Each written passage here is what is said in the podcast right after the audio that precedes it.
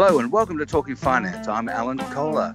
And this week, the yes vote had an overall win in the same sex marriage survey, of course, but in some electorates, especially those in Western Sydney, the no vote came out on top. So I gave Mark Kenny a call, who's the National Affairs Editor for the Sydney Morning Herald and The Age, to find out, firstly, if there's an impact for Labor MPs in those electorates. Also, market strategist Evan Lucas has a look at what's been going on in the markets this week, and Annette Beacher of TD Securities goes through this week's employment and wages data. And also, Justin Steele, director of China Ready Now, which is a consultant for those companies looking to take advantage of Chinese tourism, has a look at the demands of Chinese tourists and what's going on there. But first, here's Mark Kenny, National Affairs Editor of the Sydney Morning Herald and The Age. Joining me now is Mark Kenny, National Affairs Editor for the Sydney Morning Herald and The Age. Well, Mark, um, obviously the, the yes vote was kind of expected. What interests me about it is that the uh, Labor electorates of Western Sydney voted overwhelmingly no. Do you think that's going to be a problem for the Labor MPs? Look, I don't think it is. I think Tony Burke, for example, uh, has one of those uh, Western Sydney seats called Watson. He made the point that he expected his electorate to vote in the majority no position, but that he had campaigned uh, the last election, made it clear that he was a supporter of same sex marriage. Uh, and uh, he said some people will be disappointed in uh, in his election. Some people will be disappointed with him not reflecting uh, that majority position, but no one will be surprised. And I think uh, you know that's uh, that's going to be the case for most of them. They've made it pretty clear where they stand, and I think once this issue is is legislated, uh, you know a lot of the fuss will die down, and by next election, I, I can't imagine that it will be um, a huge problem. I mean, after all, it'd be difficult for anyone to be campaigning against uh, same-sex marriage after the you know the legitimising process of this national vote. Criticised though it was, it has given great authority to this change, and uh, it, it's not like the Liberal Party is going to be campaigning uh, against him, for example, uh, saying they're going to roll it back. I suppose the only other question about it is whether it worsens the split in the Liberal Party. Whether it uh, deepens the, the divisions in the Liberal Party. Uh, yes. Look, I think it probably does in some ways, but again, I think it'll probably be quite healing. I, was a strong critic of the plebiscite, the original version of this, and uh, and, and somewhat uh, contemptuous of the postal survey because it was you know unbolted at both ends. It was not binding to par- uh, not compulsory to participate in, and not binding on parliamentarians at the end of it. But I think uh, you know I've what I've witnessed, I think what we've all witnessed is a process where Australians engaged in it in in a very enthusiastic way in, in large numbers and gave a very decisive result in every jurisdiction. And I think that has taken an enormous amount of heat out of this. I think it's really cut the ground out from from the right. We'll see what happens over the next couple of weeks in terms of the uh, the negotiations over this private members bill. But I think the the right's been dethorned on this issue quite considerably, and I don't think Turnbull could have done that any other way than by essentially using the, the enormous leverage that the Australian people have given him. Uh, so there'll be some divisions over this, but I think. Uh, you know, I think people on the on the extreme right, the sort of ideologues, have been marginalised quite considerably by this process. Do you think that Kristina Keneally is a chance to win Bennelong? Well, she's definitely a chance. I mean, she comes in with a very high profile. She's a great political communicator, and one of the things I noticed about uh, her opening salvo when she was being announced by Bill Shorten was that she's just a really terrific uh, communicator. Now, she carries some baggage, uh, that being her uh, past associations with names like uh, Eddie Obeid and Ian Macdonald, and the you know, the fag end of what was a uh, a pretty terrible period of, of New South Wales government. Um, but nonetheless, she's extremely articulate, extremely presentable, uh, very intelligent. Uh, I think underestimated on that score, and I think she'll be very formidable. That said, she's got to overcome a 10% uh, buffer that um, uh, the the incumbent has, uh, John Alexander. So uh, it's a tough one, but Labor's certainly given themselves the best possible chance of an upset win. If she does win, does that inevitably mean an early election? I don't know about inevitably, but of course we've got to see this in the context of uh, this ongoing citizenship problem. That's why we're having a by-election. I mean, John Alexander's been the member elected in 2016, and uh, he's now the Liberal candidate, presumably. I mean, that's yet to be absolutely finalised, but um, uh, he's um, he's he's running again in the seat that uh, he already won because of this citizenship thing. Now that's going that same uh, citizenship crisis that's been sweeping through the parliament is going to create a number of by-elections. We're told this is only one of them. Now it is a very important one because it is notionally a pretty safe Liberal seat at the moment, uh, and it does determine the balance of power if the parliament is configured the way it is. Um, in the sense that, you know, it's the 76th seat really, uh, or the 75th seat when you take out the Speaker. If, the Liberals lose it, then they go into minority government. Uh, so there'll be a lot of interest in that, and I think it'll be devastating, really, in and of itself for uh, Malcolm Turnbull's authority. Uh, but we can't extract this or abstract this from uh, from all those other possibilities. We may see a whole swag of by-elections, and and the, the weight of all of that may force a general election. We just don't know. Um, yeah, I was thinking of Cathy McGowan, who uh, she's she's promised to support the government on supply and confidence, but not necessarily everything. Mm. Well, it, it is true that uh, the the um, crossbenchers uh, have made it pretty clear that they will support, for the most part, the government, and even if uh, even if the government were to lose both by-elections that it currently has in play, um, that being New England, where where Barnaby Joyce is contesting, they won't lose it. But even if they were to lose Joyce's seat and they were to lose Bennelong, they'd still have more seats in their pocket at the moment than Julia Gillard had throughout her uh, her period of minority government, when she pretty much ran a full term and passed a lot of legislation. So it's quite possible for the government to exist on that basis, but um, uh, you know, there are so many uh, uh, unknowns at the moment because of this uh, citizenship crisis uh, cutting a swathe through Parliament. One of the people caught up in that is potentially is Rebekha Sharkie, the member for Mayo, um, the Adelaide seat, and um, she's a Nick Xenophon team lower house member. she could have citizenship problems, and she's one of the crossbench numbers that is, you know, guaranteeing supply for the uh, uh, confidence and supply for the government at the moment. So there are just so many variables in this. We one thing we do know is that uh, this political crisis will still be going on after Christmas, even if they sort out the same-sex marriage uh, issue. Just finally, it's a great time to be a political reporter. Oh, it, it absolutely is. Um, uh, you know, the, the scale and pace of events at the moment is really quite staggering. Every single day, uh, uh, it seems there's a, you know there's a new big story, and some of these stories are, are happening with, with such rapidity that they're, they're they're knocking each other off the front page. So things that we might imagine would be big stories in their own right are, are sort of getting lost in um, uh, you know in the next big crisis that befalls the government. So as a political reporter, uh, there's plenty to uh, plenty to cover, no doubt about that. I mean, I went out of the office yesterday for like literally 15 minutes to get a cup of coffee and and came back in, and uh, you know someone else had fallen. So um, yes, very exciting.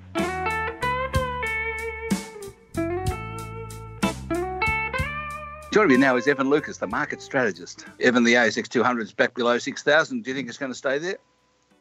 Uh, probably for most of November. I've always expected November to be a fairly soggy month. I mean, if you look historically over the last 10 years, ASX averages about a 2.1% decline in November. Part of that is the fact that the banks, the three that do report um, out of cycle, always go ex dividend. It's also sort of a, a month where you, you do get the back tailwind of what is normally one of the best months of the year, which is October. And if you look at the ASX, from pretty much the end of September, start of October to where it peaked out, it added 370 odd points. So a bit of a pullback in November is, is probably not a bad thing. It's probably actually from a from a market perspective actually slightly healthy just to have a little bit of a breather, reassess on valuations, also reassess on, on momentum to see if we can go through. So not too concerned that we're having a bit of a soggy November.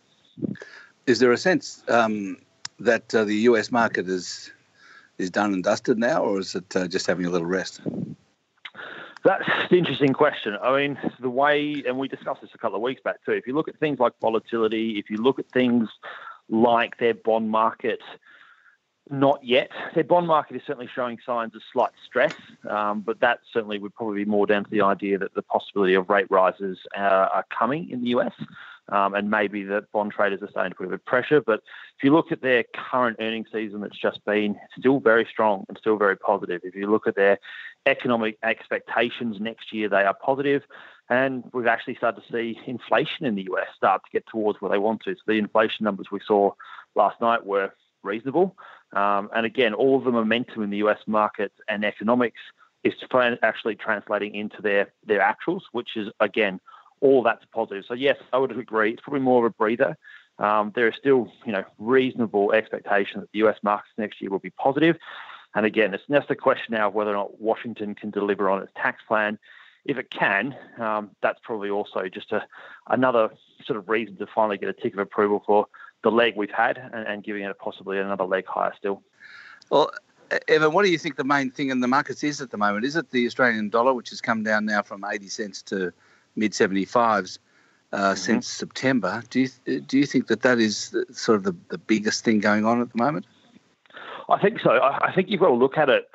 Normally, when you talk about the Aussie dollar, we forget that when you talk about a currency pair, it's a pair. So the other side of it is the US dollar. And most of the reason this year, particularly, that the Aussie probably popped up to even as high as 81 cents is the US dollar this year has been really weak. Now, there is the other side of the equation. The Aussie dollar is actually slightly dictating more so than usual around that currency pair. And it is actually structural. It's around what I see with the economic data that's been released over particularly the last week and a bit.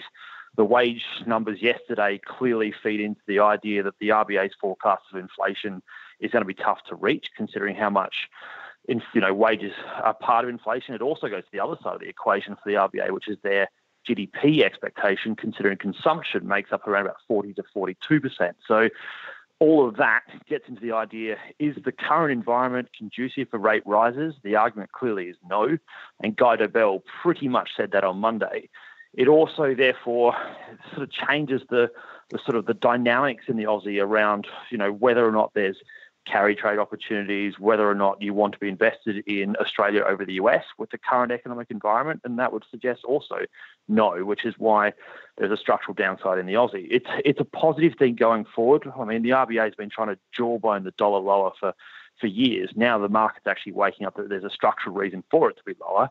And that therefore will help our terms of trade. It will help us as an export nation to to sort of see a, probably a benefit in 2018. So it's a real interesting thing, the Aussie at the moment. I actually see the decline as an equity positive, and I think that needs to be your start point.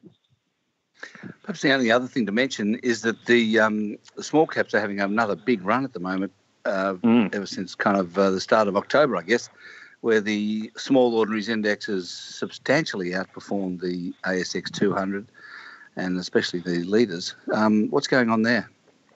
Yeah, and that's been a good thing. A lot of people were actually pointing that out. A lot of fund managers were really, really interested in the fact that pretty much at the start of the year was the first time in a long time that the small caps have actually underperformed, and the gap between large cap and small caps was at one of the largest sort of gaps differentials it had been in probably about the last seven to eight years. So probably a close up on that, but again, the risk appetite in the market from an equity perspective has been picking up people have been actually more genuinely positive about their outlook, despite you know some of the consumer confidence numbers that we've seen.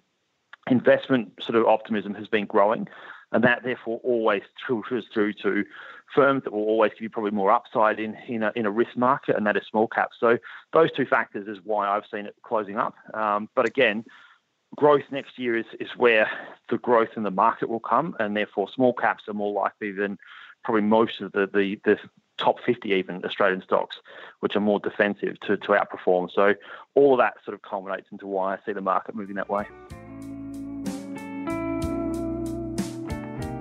Joining me now is Annette Beacher, who is the senior economist for TD Securities in Singapore. Annette, well, uh, the last couple of days from the ABS, we've had um, uh, sort of business as usual in a way, uh, weak wages growth, strong employment growth.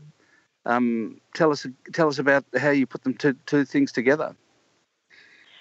Uh, we might as well start with wages growth since that was yesterday, and I think uh, the markets, TD, and, and almost everybody was looking for a, a, a much better number than, than what we got. Uh, the reason for that is we do get the annual jump in minimum wages which for this year was a pretty impressive 3.3%. So most of us were gearing up for a decent number. But unfortunately, uh, all we got in the quarter was 0.5 and all we got in the year was 2%. So outside of that minimum wage increase, we, we just didn't get uh, a better than expected number. Aussie lost quite a bit of ground and, and never really recovered. And so heading into today's employment report, I guess we were already of the view that even if we got a strong report, we've already been told that um, this year's rather robust labour market really hasn't translated uh, into wages growth. And so, breaking down what we got today, initially a disappointing number. Uh, employment rose by just under 4,000 in the month. That was a fraction of what was expected uh, at plus 20,000. But uh, the good news did trickle out from there with a, of another fall in the unemployment rate to 5.4. We haven't seen that uh, for several years. I think 2013 last time we saw that. And we did see a jump in full-time employment, which uh, usually gets interpreted as a sign of a of a stronger economy. So the report wasn't wasn't too bad, but as I say, given that it doesn't appear to be sparking wages growth, and in turn doesn't appear to be inflationary, we're we're still expecting the RBA to sit tight for quite some time. In fact, it's the longest run of positive employment growth for a long time, isn't it? I mean, thir- uh, it's 13 months in a row or something.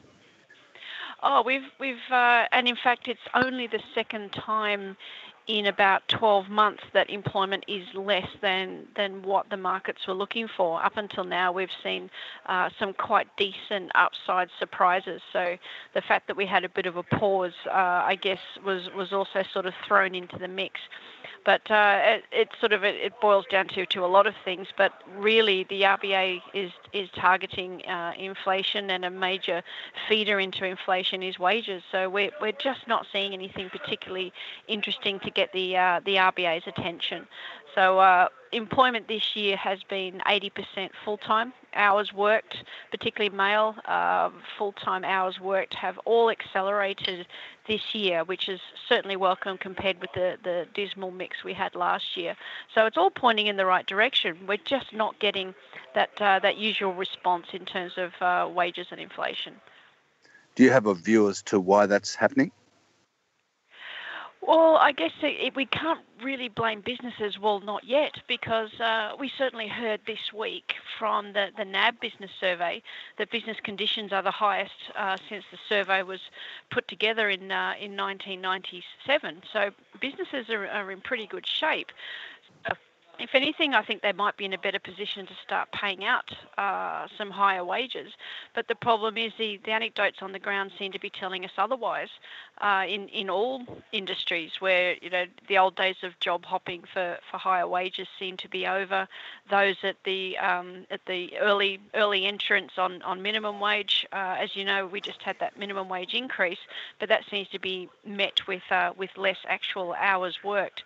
So it's just not working yet in terms of the transmission mechanism. I'm an internal optimist. I, I really hope that next year sees businesses in good shape. Uh, the, the expectation that investment picks up, infrastructure picks up. Let's all hope that translates into better paid jobs.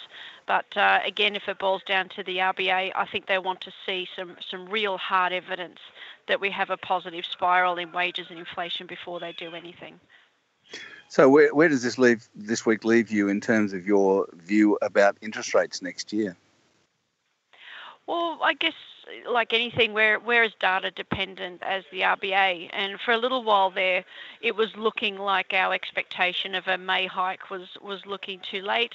And now at this point in time, we've seen some disappointment on retail sales. Uh, we've seen only very, very modest increases in wages and inflation. So now that sort of leaves a May hike looking premature. And I think we might keep flip flopping like that over the next couple of months. But uh, again, the key the key numbers for us are wages and inflation. They're quarterly, so we have to wait for January for the next inflation report, and we have to wait till February for the next wages report. So all of that keeps the, the RBA on the sidelines at least through to March next year. Joining me now is Justin Steele, who has a consulting business in Sydney called China Ready Now. And he helps local businesses uh, prepare for and deal with the boom in Chinese tourists. Well, Justin, I got a bit excited last week when um, uh, HSBC's economist in Australia, Paul Bloxham, told me that uh, 5% of uh, Chinese people have a passport, and our, our market share of the Chinese people who travel, that is to say Australia's share, is 1%. So that was what he said, and and at the same time, China, um, Chinese tourists have just become the largest number. overtaking New Zealand. So it seems to me there may be a long way to go. Is that your perspective as well? Yeah, definitely. Uh, we're we're on the up in terms of being a, a destination for Chinese visitors, um, as is the case all around the world. Uh, more and more Chinese people are getting to that point of middle class income where they can afford to travel internationally. Uh, and Australia is a really popular and attractive destination for them. Uh, as he said, it's it's it is only something like one percent at this point of, of Chinese outbound travellers that come to Australia. Um, but even based on just forecast trends and increased numbers of middle class Chinese, that could result in uh, up to three million by 2026. Is the uh, is the estimate out of a recent report from uh, the Australian Fund and Business Council. Um, one statistic I noted that is that they tend to spend more than other tourists when they come to uh, Australia. Um, is there anything anything else that's um, distinctive about them and the way they and their preferences and the way they be they behave?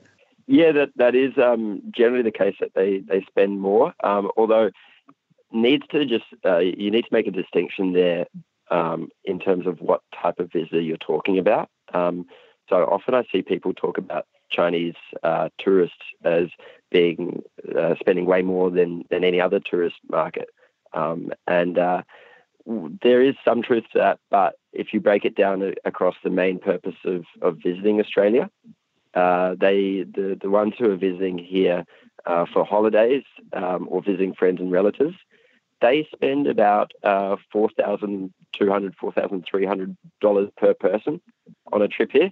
Uh, but what really skews the number up, and and I see numbers of up to eight thousand dollars per Chinese visitor uh, what really skews that up is the number of uh, people who are here for education.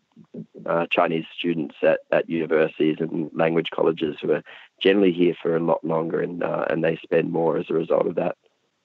Oh, so those numbers include the um, the students. I didn't know that. Yeah, that, that's right. Yeah, so they spend um, about twenty four thousand per Chinese student when they're in Australia um, for for their time they're here. I suppose the big difference uh, between tourism as an export and raw materials like iron ore and coal, which has been uh, the, the sort of mainstay of our relationship with China over the past 20 years, is that tourism tends to operate, you know, at a smaller level. There's lots more smaller businesses uh, that benefit from it as opposed to the big mining companies. Um, so the question, I guess, is: Do do you think that Australian tourist businesses, the people you uh, sort of consult to, are ready for an increase? I mean, uh, uh would, are they? Are we going to be a, a, welcoming, a good place for Chinese people to go to?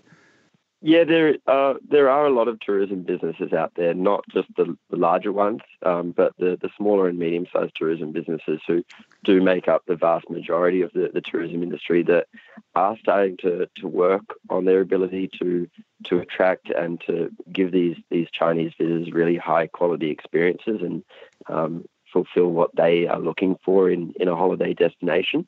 Uh, I think there is still a lot of work to be done there, though, um, and that's partly what I'm doing. Um, but there is definitely a lot to do in terms of uh, being accessible on the technologies and um, mobile platforms that Chinese tourists use, uh, accepting the, the, forms of payment uh, that Chinese tourists prefer to pay with, uh, and and then at the most basic level, I guess, uh, just really having information out there in Chinese. Um, so that is something that is kind of different to other um, international visitor markets. That the level of English spoken uh, by Chinese visitors tends to be lower uh, than what you would expect from uh, people from Europe or, or, America or elsewhere for that matter. Uh, and so I think that's actually one of our biggest uh, roadblocks to to really tapping into this market is, is, to have information out there that is in Chinese or um, or addresses their kind of needs and, and concerns. In fact, I heard that you mentioned payments. I heard that, that this was one of the big blockers uh, the big problems for Chinese tourists was because they don't carry the same cards, and so there needs there needs to be a lot of work done by Australian businesses to accept their payments. Are you doing a lot of work in that area, and and how how much work needs to be done? Yeah, I I am working in, in that area, and um, trying to educate people about how they can use uh, WeChat Pay, how they can use Alipay, which are the main two forms of mobile payment. Um, but even before that, uh, I guess a lot of operators still don't accept Union Pay, um, which is the most popular form of payment for Chinese customers. Uh, so Union Pay is is basically a debit card, um, which is linked up to just about every Chinese bank. Uh, and the thing is that credit cards never were really as popular in China as they have been in Australia and, and elsewhere. Uh, so China went from being very dependent on cash and Union Pay, uh, which was only five to 10 years ago, to skipping that whole credit card stage and now uh, mobile payments through WeChat Pay and Alipay are really taking off in China. Um, so up to 50% of, of businesses in China, even small businesses like noodle shops and uh, hole in the wall restaurants, accept WeChat Pay and Alipay. And yet in Australia, you see that uh, a lot of businesses still aren't even accepting Union Pay.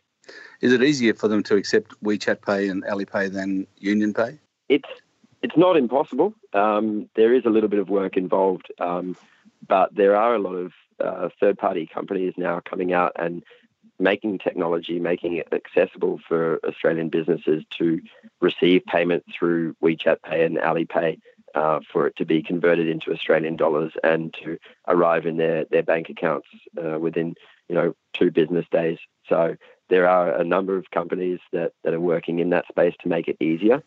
Um, but um, most of those companies, I think, um, are not that well known, especially amongst uh, Australian business owners.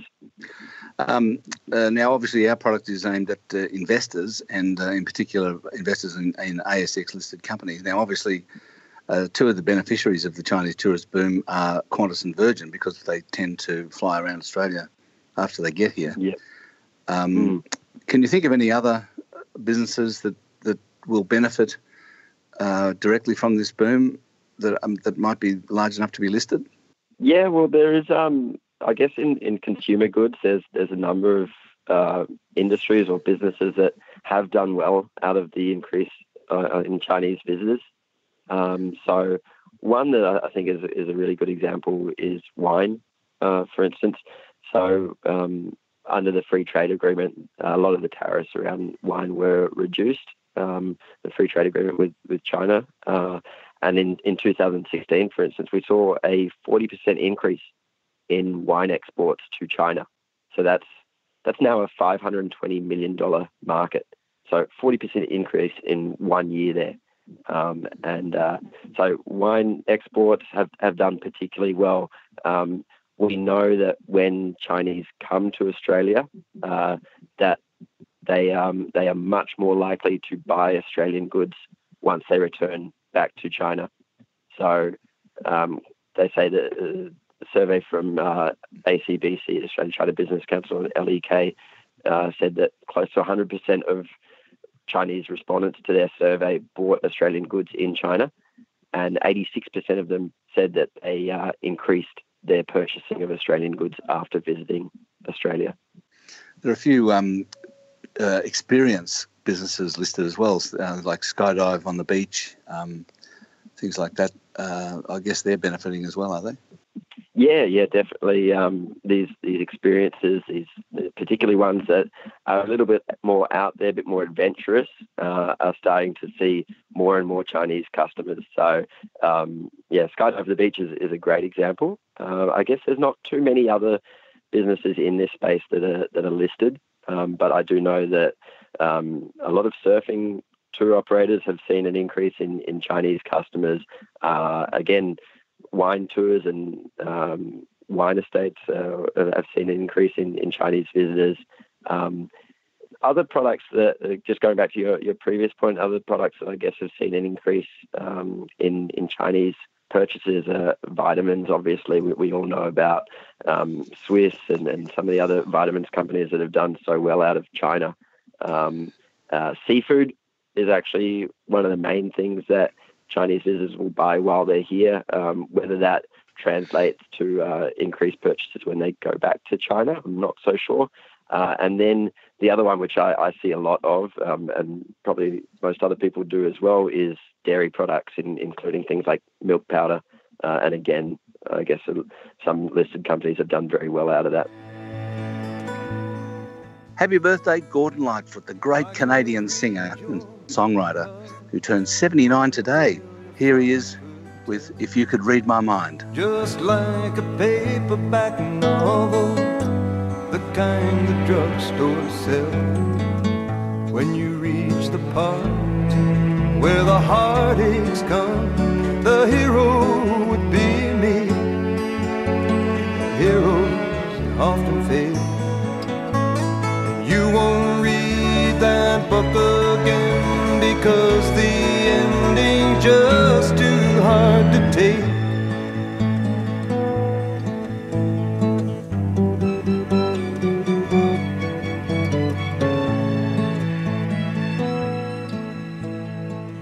That's it for Talking Finance. You can share your thoughts by emailing hello at theconstantinvestor.com and I'd love to hear from you. That's it for this week. I'm Alan Kohler. Have a constant week.